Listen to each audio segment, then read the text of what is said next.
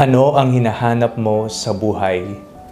Ako po si Father Fiel Pareha at ito po ang ating segment, ang Daily Devotion, na kung saan tayo po ay magdarasal, magbabasa at magninilay kasama ng salita ng Diyos sa buong taon. Manalangin tayo. Sa ngalan ng Ama, ng Anak at ng Espiritu Santo. Amen. Halina, banal na Espiritu, liwanagan mo ang aming puso at isip nang maunawaan at may sa buhay namin ang iyong salita. Amen. Our Bible passage for today is from the Gospel of St. Matthew chapter 7, verses 7 to 8, and I read it for you. Ask, and it will be given to you. Search, and you will find. Knock, and the door will be opened for you. For everyone who asks receives, and everyone who searches finds And for everyone who knocks, the door will be open. Ano ang hinahanap mo sa buhay? May tatlong bagay na hinahanap ang isang tao. First is happiness. Ano ang magbibigay sa iyo ng kasiyahan, ng kaligayahan? Hindi ho ba tayo ay nawiwili, tayo ay naghahanap ng kaligayahan sa ating buhay?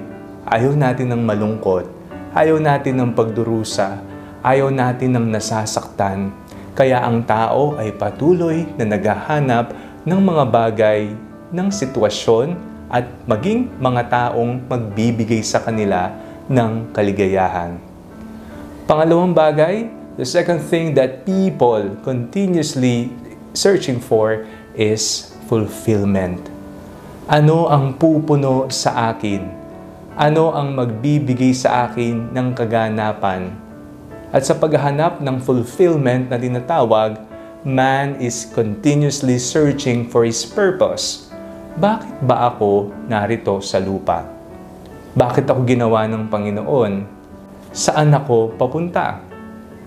Ano ang mga bagay na magbibigay sa akin ng kahulugan sa aking pang-araw-araw ng pagsusumika, pagtatrabaho, pag-aaral, pakikisalamuha sa kapwa, paggawa ng tama, pagsunod sa utos ng Diyos, pagsamba, pagdarasal. Ano nga ba ang purpose? Bakit ko ginagawa ang mga ito? At doon, mamumula tayo that we want to be completed.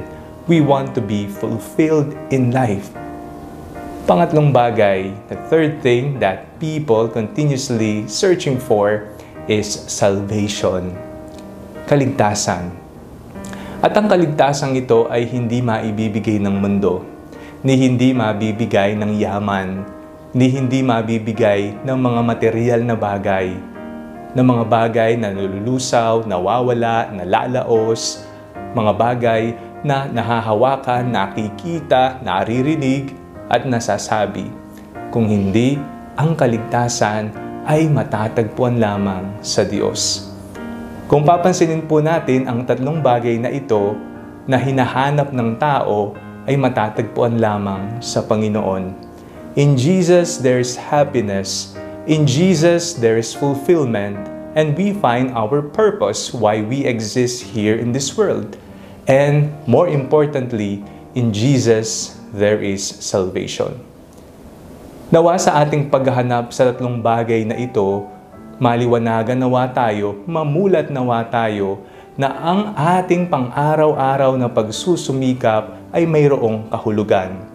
What we do, what we say, what we think, why we are here on earth, these have purposes. And the purposes can only be found in the Lord. Manalangin tayo. Panginoon, nasa inyo po ang aming kaligayahan. Nasa inyo po ang aming kaganapan. Nasa inyo po ang aming kaligtasan.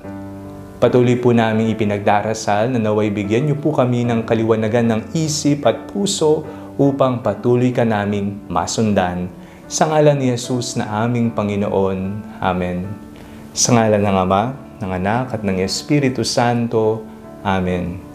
Huwag niyo pong kalimutang i-like ang video ito, mag-comment po kayo, and share it with your family and friends. God bless you po!